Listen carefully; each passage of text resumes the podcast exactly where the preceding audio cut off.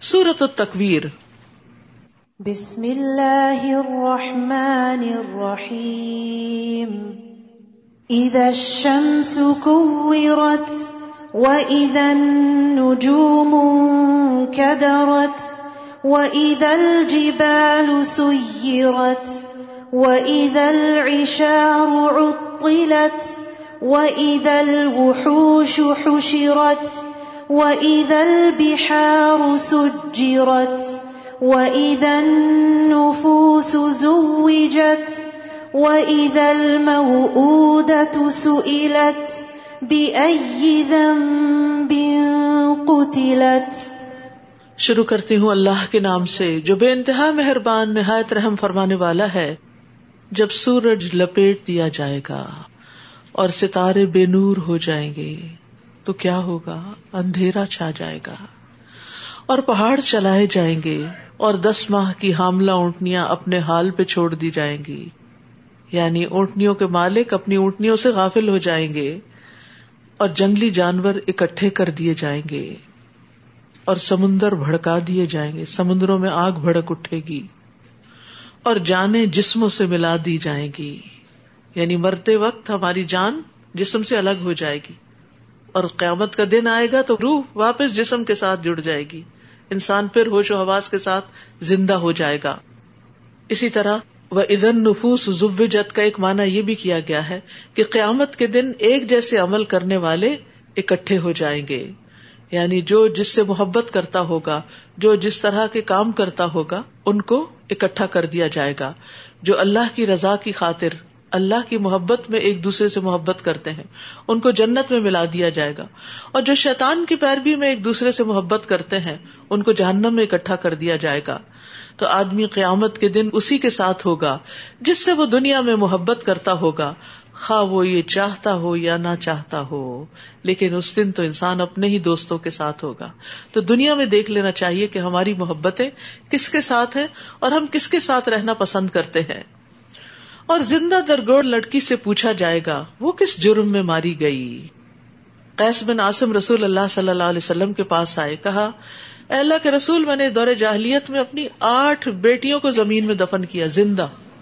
یہ حالت تھی دور جاہلیت کی۔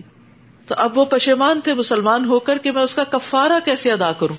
اسی طرح بعض خواتین جو لا علمی میں بچوں کو ابارٹ کرا دیتی ہیں پیٹ کے اندر، پھر وہ پوچھتی کہ کیا کرے تو نبی صلی اللہ علیہ وسلم نے ان میں سے ہر ایک کے عوض ایک غلام آزاد کرنے کا کہا۔ اس نے کہا، میں تو اونٹوں والا ہوں میرے پاس غلام نہیں۔ آپ نے فرمایا، اگر تو چاہتا ہے، تو ان کی طرف سے یعنی ہر بچی کی طرف سے ایک اونٹ قربان کر۔ وہ ادس صحف نشرت۔ اور جب امال نامے کھول دیے جائیں گے، یہ کتاب زندگی سامنے آ جائے گی۔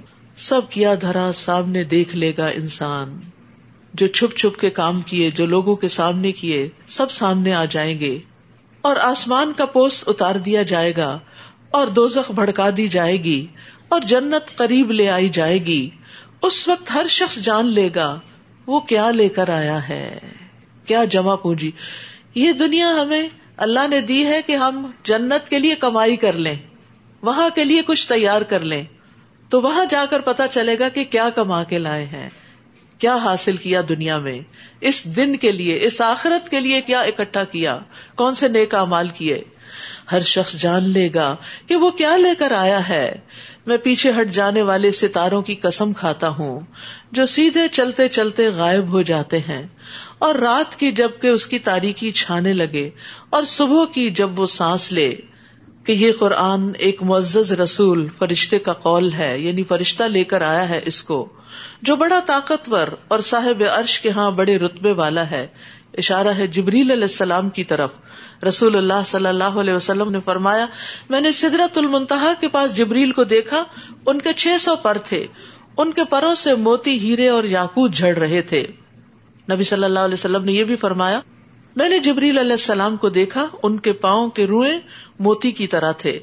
ان کی مثال سبزے پر بارش کے قطروں کی طرح ہے۔ یہ جیسے شبنم پڑی بھی ہوتی ہے، تو ایسے ہی ان کے پاؤں کے اوپر موتی جیسے نظر آ رہے تھے۔ یعنی انتہائی خوبصورت بھی ہیں۔ وہاں ان کا حکم مانا جاتا ہے۔ یعنی وہ فرشتوں کے سردار ہیں، باقی فرشتے ان کی بات مانتے ہیں۔ با اعتماد ہے، ٹرسٹ وردی ہیں۔ یعنی جبریل علیہ السلام جو قرآن لے کر آئے ہیں، ان کی یہ صفات ہے۔ اور نبی صلی اللہ علیہ وسلم بھی ٹرسٹ وردی ہیں، آپ کا اخلاق، آپ کا ایمان، سب قابل غور ہے۔ اور اے کفار مکہ، تمہارا رفیق مجنون نہیں۔ اور اس نے اس جبریل کو روشن افق پر دیکھا ہے۔ اور وہ غیب کے اس علم کو لوگوں تک پہنچانے کے معاملے میں بکیل نہیں ہے۔ اور نہ ہی یہ کسی شیطان مردود کا قول ہے۔ پھر تم کہاں جا رہے ہو؟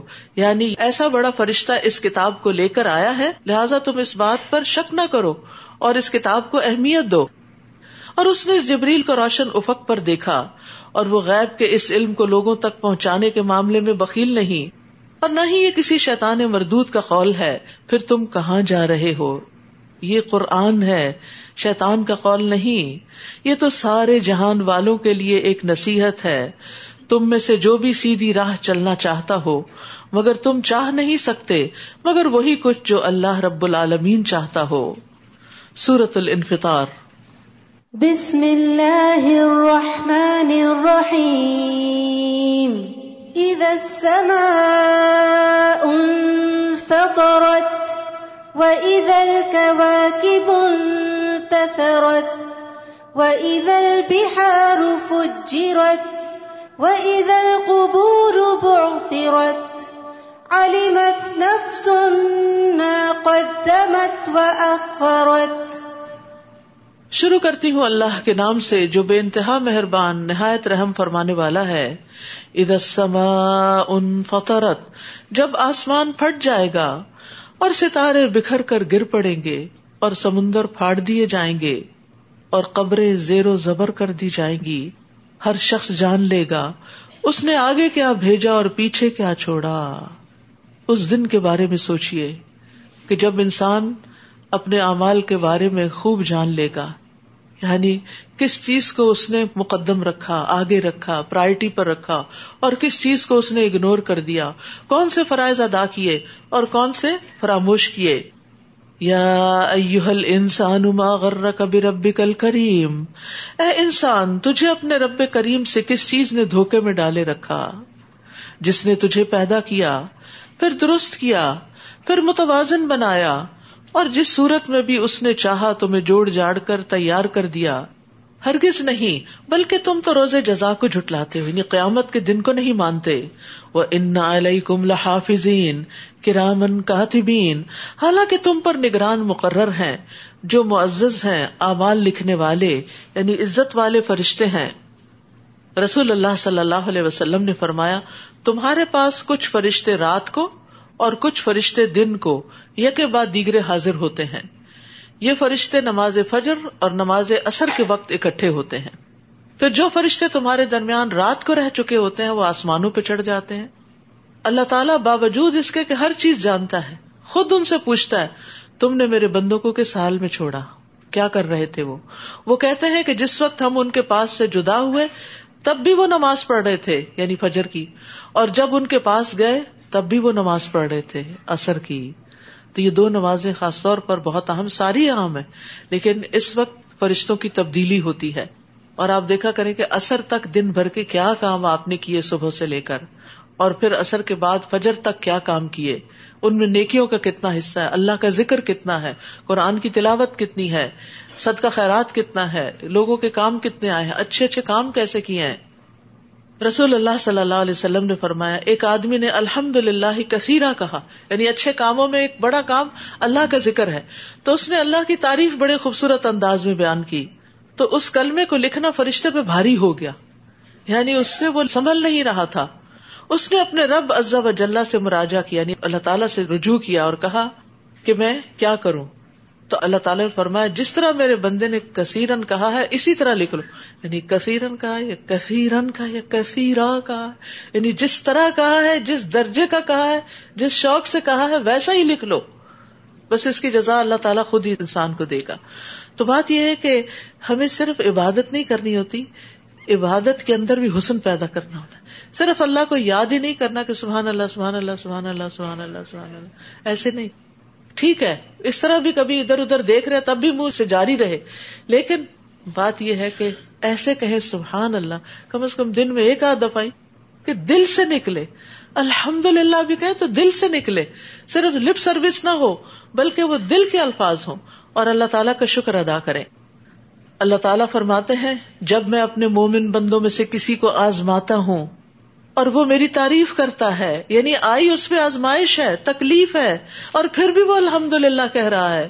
اور وہ صبر کرتا ہے، جس میں میں نے اسے مبتلا کیا، تو وہ شفا یاب ہو کر اپنے بستر سے اس دن کی طرح گناہوں سے پاک ہو کر اٹھتا ہے، جس دن اس کی ماں نے اسے جنم دیا تھا۔ یعنی اگر کوئی شخص بیمار ہو کے بستر میں پڑ جائے اور اس بیماری پہ جزا فضا نہ کرے، اللہ کے بارے میں برا گمان نہ کرے اچھا گمان رکھے الحمد للہ کہے، اس پر بھی تو وہ بالکل گناہوں سے صاف ہو جاتا ہے۔ اور اللہ رب العزت امال لکھنے والے فرشتوں سے فرماتے ہیں، میں نے اپنے اس بندے کو پابند کر لیا ہے یعنی جکڑ دیا ہے، اور اس کو آزما رہا ہوں۔ اللہ، تم اس کی تندرستی کی حالت میں اس کے امال پر جو اجر لکھتے تھے اس کو برقرار رکھو۔ اب یہ اٹھ نہیں سکتا، اب یہ مسجد جا نہیں سکتا، اب یہ قیام نہیں کر سکتا۔ اب یہ بیمار ہسپتال میں پڑا ہوا ہے، لیکن اس کے لیے وہ سارے اجر لکھو جو یہ کیا کرتا تھا۔ جوانی میں، صحت میں، طاقت میں، خوشحالی میں اپنے رب کو یاد رکھے تو جب تکلیف دے وقت آئے گا تو رب مہربانیاں فرما دے گا۔ ایک طرف گناہ جھڑ رہے ہیں، درجات بلند ہو رہے ہیں، دوسری طرف وہ پچھلے اعمال بھی لکھے جا رہے ہیں۔ تو لیکن اگر ہم اس دنیا میں، اس وقت میں اپنے اوقات کو ضائع کر دیتے ہیں تو پھر بیماری کا وقت بھی ضائع ہونے والوں میں ہی شامل ہو جائے گا۔ یا علمون ما تفعلون، یہ کرامن کاتبین تمہارے اعمال کو جانتے ہیں جو بھی تم کرتے ہو۔ ان الابرار لفی نعیم، یقیناً نیک لوگ نعمتوں میں ہوں گے۔ وہ ان الفجار لفی جہیم، اور بد کردار جہنم میں ہوں گے۔ فجار وہ جو بد عملیاں کرتے ہیں، اللہ کی نافرمانیاں وہ قیامت کے دن اس میں داخل ہوں گے۔ وما ہم انہا بغائبین اور جہنم سے غائب نہ رہ سکیں گے، کہیں چھپ نہ سکیں گے۔ وما ادرا کما یوم الدین اور آپ کیا جانے کے روزے جزا کیا ہے؟ پھر ہاں آپ کیا جانے کے روزے جزا کیا ہے؟ جس دن کوئی کسی دوسرے کے لیے کچھ نہ کر سکے گا۔ آج دنیا میں کوئی تکلیف ہوتی ہے، کوئی کھانا بنا کے لے آتا ہے، کوئی آپ کی تیمارداری کرتا ہے، کوئی آپ کو دوا پلاتا ہے، کوئی آپ کو دباتا ہے، کوئی کسی طرح دل بہلاتا ہے کہ آپ کی تکلیف دور ہو جائے۔ یا اس کے علاوہ کوئی فوت ہو جائے تو کس کس طرح عزیز پیارے آتے ہیں، دلاسا دیتے ہیں، کمپنی دیتے ہیں، خوش کرتے ہیں تاکہ ہمارا غم دور ہو جائے۔ لیکن وہاں انسان اکیلا ہی اکیلا ہوگا۔ کوئی پاس نہیں پٹکے گا، کوئی کام نہیں آئے گا، کوئی گناہوں کا بوجھ نہیں اٹھائے گا۔ الامر یوم اور اس دن حکم صرف اللہ کا چلے گا۔ بات صرف اللہ کی مانی جائے گی، کسی اور کی نہیں۔ اس لیے اس دنیا میں، اس زندگی میں ہی اللہ کو راضی کر لیں سورت المتففین بسم اللہ الرحمن الرحیم۔ ویل للمطففین الذين إذا اكتالوا على الناس يستوفون وإذا كالوهم أو وزنوهم يخسرون ألا يظن أولئك أنهم مبعوثون ليوم عظيم يوم يقوم الناس لرب العالمين شروع کرتی ہوں اللہ کے نام سے، جو بے انتہا مہربان، نہایت رحم فرمانے والا ہے۔ ویل للمطففین الذین اذا اکتالوا علی الناس یستوفون ڈنڈی مارنے والوں کے لیے ہلاکت ہے۔ ایسے لوگ جب خود ناپ کر لیتے ہیں تو پورا لیتے ہیں۔ وہ ادا کالو ہم اب وزن یخسرون اور جب دوسروں کو ناپ کر یا تول کر دیتے ہیں تو گھٹا کے دیتے ہیں۔ لینے کے پیمانے اور ہیں، دینے کے کچھ اور ہیں۔ کیا وہ یہ خیال نہیں کرتے کہ وہ اٹھائے جانے والے ہیں؟ یعنی مرنے کے بعد دوبارہ اٹھایا جائے گا؟ لیومن عظیم ایک بڑے دن کے لیے، یوم یقوم الناس رب العالمین، جب سب لوگ اپنے رب کے حضور کھڑے ہوں گے۔ ابن عباس کہتے ہیں کہ نبی صلی اللہ علیہ وسلم جب مدینہ تشریف لائے، تو مدینہ والے ناپ تول میں سب سے برے تھے۔ یعنی نبی صلی اللہ علیہ وسلم کے آنے سے پہلے مدینہ والوں کا ناپ تول ٹھیک نہیں تھا۔ اللہ سبحان تعالیٰ نے یہ سورت اتار دی۔ اس کے بعد وہ ٹھیک ٹھیک ناپنے لگے۔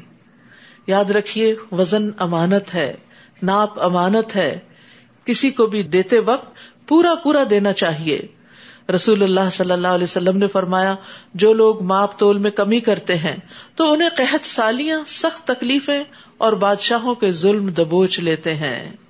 رسول اللہ صلی اللہ علیہ وسلم نے فرمایا، جس نے دھوکا دیا یعنی کم ناپ کے یا کم تول کے دیا، دوسرے کو چیٹ کیا، وہ ہم میں سے نہیں، اور مکر اور دھوکا آگ میں ہوں گے۔ تو یاد رکھیے، یہ ناپنا اور تولنا چیزوں کے بارے میں بھی ہے بزنس کے دوران بھی ہے۔ لیکن عمومی طور پر فرائض اور حقوق کے درمیان بھی ایک اعتدال قائم کرتا ہے۔ جب ہم اپنے حقوق کی بات کرتے ہیں کہ میرا یہ حق ہے، تو ساتھ ہی ہمیں یہ سوچنا چاہیے کہ میرا کچھ فرض بھی بنتا ہے۔ ہم دوسروں سے تو ایکسپیکٹیشن رکھتے ہیں کہ وہ ہمارے لیے اچھے بن جائیں، اچھے ہی اچھے ہوں۔ کبھی اپنے بارے میں نہیں سوچتے کہ ہم دوسرے کے لیے کیسے؟ ہم دوسرے کے لیے کتنا باعث سکون ہے، ہم اس کو کتنی راحت پہنچاتے ہیں۔ آج آپ دیکھیں کہ لوگوں کے درمیان عجب طرح کی کشمکش، چپکلش ہوتی ہے اور عجب طرح کی لڑائی جھگڑے ہوتے ہیں۔ ساس بہو کو دیکھ لیں، ماں بیٹی کو دیکھ لیں یا اسی طرح شوہر بیوی کو دیکھ لیں۔ ہر ایک یہ چاہتا ہے کہ اس کو اس کا حق دے دیا جائے۔ ساس چاہتی ہے اس کی رسپیکٹ کی جائے، بہو چاہتی ہے اس کو آزادی مل جائے، اس کی ریسپیکٹ کی جائے۔ ماں اپنے حقوق جتاتی ہے، بیٹی اپنے حقوق جتاتی ہے۔ ہر کوئی بس حق لینے کے چکر میں ہے۔ ہر کوئی یہ چاہتا ہے کہ میرا حق، میری عزت، میرا مقام مجھے سب کچھ مل جائے۔ مجھے سکون میں مل جائے، مجھے کھانے کو بھی مل جائے، مجھے ریسپیکٹ بھی مل جائے، مجھے دوسرے کی طرف سے ساری سہولتیں مل جائے لیکن میرا جو فرض بنتا ہے، ایک ماں کی حیثیت سے یا ایک ساس کی حیثیت سے یا ایک بیوی کی حیثیت سے، کیا میں وہ بھی کبھی سوچتی ہوں کہ کیا ہے؟ کیا وہ بھی میں پورا کرتی ہوں؟ اسی طرح ہم عام لوگوں کے معاملے میں، اپنے دوستوں کے، اپنے کولیگس کے، جس کسی کے ساتھ بھی ہم رہتے ہیں، تو ہم عموماً اپنے رویے پہ غور نہیں کرتے کہ ہمارا اخلاق کیسا ہے، ہمارا طریقہ کیا ہے۔ لیکن دوسروں سے ہم یہی توقع رکھتے ہیں کہ وہ ہمیشہ ہمارے ساتھ best of the best form میں ہوں اور ہمارے ساتھ کبھی کوئی زیادتی نہ کریں۔ تو یاد رکھیے قیامت کے دن ناپ تول کے بارے میں بھی پوچھ گچھ ہوگی اور اسی طرح حقوق اور فرائض کے بارے میں بھی۔ یعنی بعض اوقات ہم ضد لگا لیتے ہیں۔ چونکہ اس نے میرے ساتھ یہ کیا، اس لیے میں بھی اب یہ نہیں کروں گا۔ نہیں، اس سے اس کے بارے میں سوال ہوگا۔ شوہر سے اس کے بارے میں سوال ہوگا کہ اس نے فرض پورا کیا یا نہیں۔ اور بیوی سے اس کے بارے میں سوال ہوگا کہ ایک بیوی کی حیثیت سے اس پر شوہر کے جو حقوق تھے، وہ کیا اس نے پورے کیے یا نہیں کیے؟ تو ہر شخص کو اپنے فرائض ادا کرنے کے بارے میں سوچنا چاہیے۔ اور جب ہر شخص اپنا فرض ادا کرتا ہے، اپنا رویہ درست کرتا ہے، تو معاشرے کے اندر ایک خوشگواری آتی۔ اور جب ہر شخص حق لینے اور چھیننے کی فکر میں ہوتا ہے، تو پھر پریشانیاں ہی پریشانیاں آتی۔ اور یاد رکھیے کہ حسن اخلاق کے اعلی نمونے کے طور پر اگر دوسرا اچھا نہیں کر رہا، آپ اچھا کرنا شروع کر دیں۔ قرآن ہمیں یہی سکھاتا ہے ادفا بلتی ہی آسن اس طریقے سے برائی کو دور کرو جو سب سے بہترین ہے۔ ہم برائی کو برائی سے دور کرتے ہیں، بلکہ اس سے بھی زیادہ بڑی برائی سے دور کرتے ہیں۔ کوئی ہمیں ایک بات کرے، ہم اس کو چار سنانے کو تیار ہوتے ہیں۔ ہم نان اسٹاپ اس کے ساتھ بدتمیزی کرنے کو تیار ہو جاتے ہیں۔ کوئی ایک چھوٹی سی بات کسی کی ہمیں بری لگ جائے تو اس پر ہم غصے سے بھڑک اٹھتے ہیں۔ تو آپ خود سوچئے کہ ایسا کرنے سے کیا اس گھر میں، اس رشتے میں، اس ادارے میں، اس جگہ پر کسی آفس میں کیا خیر آئے گی کہ جب لوگوں کے اخلاق اور رویے ایسے ہوں؟ فاف وصف ہو زندگی معاف کرنے اور درگزر کرنے سے ہی اچھی گزرتی۔ چاہے وہ کوئی بھی ریلیشن شپ ہو، کسی بھی طرح کا کوئی تعلق ہو، اور اگر قرآن کا فارمولا یہ میرا نہیں، کیونکہ بہت سے لوگ مجھے کہتے ہیں، بار بار تنقید کرتے ہیں مجھ پر، آپ کہتی ہیں معاف کر دو، آپ کہتی ہیں درگزر کرو، آپ کہتی ہیں آپ اچھے ہو جاؤ، یہ میں نہیں کہتی۔ یہ آپ کا رب آپ کو سکھا رہا ہے۔ جس نے آپ کو پیدا کیا، وہ کہتا ہے ادفا بلتی ہی احسن۔ برائی کو اس طریقے سے دور کرو جو اچھی ہو۔ یعنی اگر کوئی برا کرتا ہے، تم اس کے ساتھ اچھے بن جاؤ۔ وہ اچھا نہیں، تم اچھے بن کے دکھاؤ۔ تمہیں اس سے شکایتیں اسے تم سے شاید اس سے بھی زیادہ شکایتیں ہوں۔ لیکن ہم صرف اپنی طرف کی اسٹوری سناتے ہیں۔ دوسرے کی بات نہیں کرتے۔ تو اس لیے ہم میں سے ہر شخص کو اپنی ذمہ داری نبھانی چاہیے۔ میں کیسا ہوں؟ جس دن آپ نے اپنے اوپر غور کرنا شروع کر دیا، جس دن آپ نے اپنی غلطیاں دیکھنی شروع کر دی، جس دن آپ نے اپنے فرائض کو سمجھنا شروع کر دیا، اس دن سے اصلاح کا دور شروع ہو جائے گا، اس دن سے خوشحالی آ جائے گی۔ تو اس میں جوان ہو یا بوڑھے ہوں، مرد ہوں یا عورت ہوں، کوئی بھی ہو بڑا ہو، چھوٹا ہو، ہر ایک کو اپنا فرض دیکھنا چاہیے اور برائی کو بھلائی کے ساتھ دور کرنا چاہیے۔ فعز الدی بئی نہ کا و بئی نہ ہو اداوتن تو تمہارے اور اس شخص کے درمیان اگر دشمنی بھی پڑ گئی، چاہے میاں بیوی کے درمیان دشمنی ہے یا بہن بھائیوں کے درمیان بازو کا تمہیں بہن بھائیوں سے شکایتیں ہوتی ہیں۔ تو کیا ہوگا؟ وہ ایسا ہو جائے گا جیسے جگری دوست ہوتا ہے، بہترین دوست ہوتا ہے کوئی۔ یہ اللہ تعالیٰ خوشخبری سنا رہے ہیں کہ اگر تم چاہتے ہو کہ ریلیشن شپ میں محبتیں پیدا ہو جائیں تو تم اچھائی سے آغاز کر لو اور دوسرے کی برائی کے مقابلے میں صبر سے کام لو، درگزر سے کام لو اور برے حالات پر بھی تصویر کرتے رہو۔ دل کی تنگی ہو تو اللہ کو یاد کرتے رہو۔ اللہ سے مدد مانگو، کیونکہ بہت دفعہ اللہ سبحان تعالیٰ دنیا میں ہمیں کچھ چیزوں سے محروم کر کے ہمیں اپنے سے جوڑنا چاہتا ہے۔ وہ بار بار ہمیں ایک مشکل میں ڈالتا ہے تاکہ ہم اس کی طرف رجوع کریں اور ہم اس کی طرف پھر بھی نہیں جاتے۔ جب انسان اپنے رب کی طرف جاتا ہے، دعا کرتا ہے، اس کے آگے جھکتا ہے، تو بہت سے مسائل خود بخود دم توڑ دیتے ہیں۔ پھر فرمایا کل ان کتاب الفجار لفی سجین۔ ہرگز نہیں بد کردار لوگوں کے اعمال نامے قید خانے کے دفتر میں ہوں گے۔ اور آپ کیا جانے کہ وہ قید خانے کا دفتر کیا ہے؟ ایک کتاب ہے لکھی ہوئی، اس دن جھٹلانے والوں کے لیے ہلاکت ہے۔ جو روزے جزا کو جھٹلاتے ہیں اور اسے ہر وہ شخص جھٹلاتا ہے جو حد سے بڑھنے والا گناہ گار ہے۔ اور جب اس پر ہماری آیات پڑھی جاتی ہیں، تو کہتا ہے، یہ تو پہلے لوگوں کی داستانیں ہیں، یہ تو پرانے قصے ہیں۔ کل بلرانا اللہ قلوب کانو یکسبون۔ ہرگز یہ بات نہیں، بلکہ ان لوگوں کے دلوں پر ان کے برے اعمال کا زنگ لگ گیا ہے۔ ہوتا یہ ہے کہ انسان گناہ پر گناہ کرتا چلا جاتا ہے، زیادتیوں پر زیادتیاں کرتا چلا جاتا ہے، یہاں تک کہ دل سیاہ ہو جاتا ہے۔ مجاہد کہتے ہیں، اس سے مراد وہ آدمی ہے جو گناہ کرتا ہے تو گناہ اس کے دل کو گھیر لیتے ہیں۔ پھر وہ گناہ کرتا ہے تو اور گناہ اس کو گھیر لیتے ہیں۔ یہاں تک کہ گناہ اس کے دل کو ڈھانک لیتے ہیں، اس پہ چھا جاتے ہیں اور پھر اس کو کوئی خیر کی بات سجائی نہیں دیتی۔ بکر بن عبداللہ کہتے ہیں کہ بندہ جب گناہ کرتا ہے تو اس کے دل میں سوئی کے چبونے کے سوراخ کے برابر سوراخ ہوتا ہے۔ بس چھوٹی سی پرک ہوتی ہے۔ پھر جب وہ دوسری دفعہ گناہ کرتا ہے تو سوراخ زیادہ ہو جاتا ہے۔ جب گناہ بڑھ جاتے ہیں تو موٹی چھلنی کی مانند اس کے سوراخ بڑھ جاتے ہیں۔ پھر وہ کسی نیکی کو یاد نہیں کر سکتا۔ نہ ہی کسی نیک کام میں ثابت قدم رہ سکتا ہے۔ ثابت قدمی نہیں رہتی۔ ایک دن اچھا کام کیا، اگلے دن پھر ڈپ آ گئے پھر بیٹھ گئے، پھر کوئی اچھا کام شروع کیا، پھر چھوڑ دیا، پھر چھوڑ۔ کوئی اچھا کام مکمل کر کے، پورا کر کے نہیں دیتا۔ یہ کیوں ہوتا ہے؟ یہ گناہوں کی وجہ سے ہوتا ہے۔ اس پر استغفار کی ضرورت ہے، اس پر توبہ کی ضرورت اس پر اللہ کے آگے رونے کی ضرورت ہے۔ یا اللہ، ہم نیکی کے کاموں کا ارادہ کرتے ہیں، ہم ان کو کیوں نہیں پورا کر سکتے؟ کیونکہ بعض اوقات ہم سمجھتے ہیں کہ نیکی کے کام ہم کر رہے ہیں، یہ اللہ کی توفیق سے ہوتے ہیں۔ شروع کرنے سے پہلے بھی اللہ سے مدد مانگنی چاہیے۔ کام کرنے کے دوران بھی اللہ سے مدد مانگتے رہنا چاہیے۔ اور اختتام پر بھی اللہ ہی کی مدد سے الحمد للہ بنعمتی ہی تتم الصالحات۔ نیک کام صرف اللہ کی نعمت اور فضل سے ہی پایا تکمیل تک پہنچتے ہیں۔ اس لیے ہر اسٹیپ پر اللہ کو پکارتے رہنا چاہیے۔ اللہ کی طرف رجوع کرنا چاہیے۔ اور یہ بھی یاد رکھیے کہ توبہ استغفار سے دل صاف ہوتے چلے جاتے ہیں۔ پھر چمکتے چلے جاتے ہیں۔ پھر ان کے اندر نیکی کی محبت پیدا ہو جاتی۔ پھر نیکی پر وہ جم جاتے ہیں۔ پھر نیکی کی اور ایمان کی ایسی لذت اور حلاوت اور مٹھاس سویٹنس اس کو محسوس ہوتی ہے کہ وہ کسی قیمت پر مشکل سے مشکل میں بھی نیکی کا کام چھوڑنا نہیں چاہتا، کیونکہ ابتدا میں اس کو نیکی کا کام مشکل لگتا تھا۔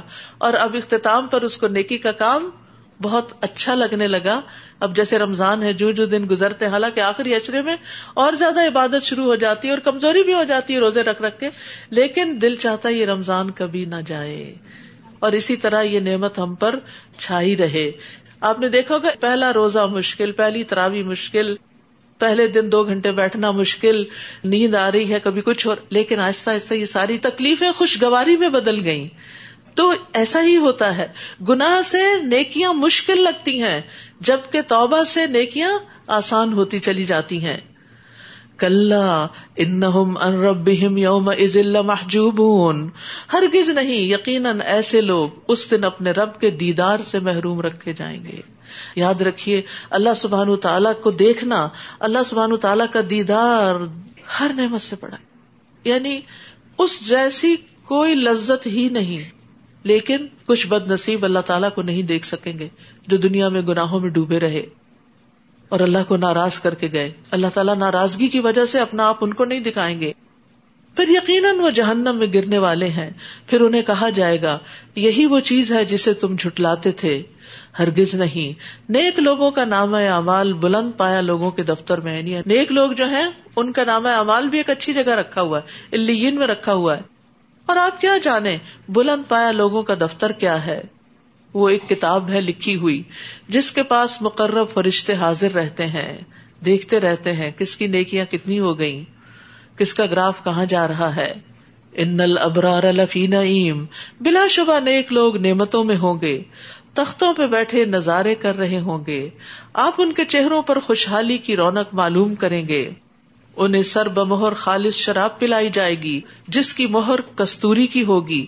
اور نعمتوں کے شائقین کو چاہیے کہ وہ اس بات میں رغبت کریں۔ یعنی جن کو نعمتوں کا شوق ہے، اچھی اچھی چیزوں کا شوق ہے، انہیں چاہیے کہ ان چیزوں کا شوق پیدا کریں اپنے اندر اور نیک کام کریں۔ اور اس شراب میں تسنیم کی آمیزش ہوگی۔ تسنیم بلند مقام پہ چشمہ ہے، جس میں جنت والوں کو شراب ملا کے پلائی جائے گی۔ یہ ایک چشمہ ہے، جس سے مقرب لوگ پیئیں گے۔ مجرم لوگ دنیا میں مومنوں پہ ہنسا کرتے تھے، ان کے نیک کاموں کا مذاق اڑاتے تھے۔ اور جب ان کے پاس گزرتے، تو ایک دوسرے کو آنکھیں مار کے اشارے کرتے تھے یعنی اس پہ ہنستے بھی تھے اور آوازیں کستے اور اشارے کرتے اور اپنے گھروں کو لوٹتے تو خوش گپیاں کر کے لوٹتے یعنی گھر جا کے بھی قصے سناتے کہ آج کس کس مسلمان کو چھیڑ کے آیا ہوں۔ اور جب ایمان والوں کو دیکھتے تو کہا کرتے انہا یقیناً یہی لوگ گمراہ ہیں۔ یعنی انہیں ایمان والے گمراہ نظر آتے تھے۔ حالانکہ وہ ان پر نگہبان بنا کر نہیں بھیجے گئے۔ سو آج مومن کافروں پر ہنس رہے ہوں گے۔ تختوں پر بیٹھے ان کا حال دیکھیں گے۔ کافروں کو ان کے اعمال کا بدلہ ضرور دیا جائے گا۔ یعنی آج اگر مسلمانوں کے ساتھ کوئی زیادتی ہو رہی ہے یا کسی نیک کام کرنے والے کے ساتھ کوئی زیادتی کر رہا ہے، تو یہ نہ سمجھے کہ اس کو کوئی پوچھنے والا نہیں، کل قیامت کے دن اس کا بدلہ مل کر رہے گا۔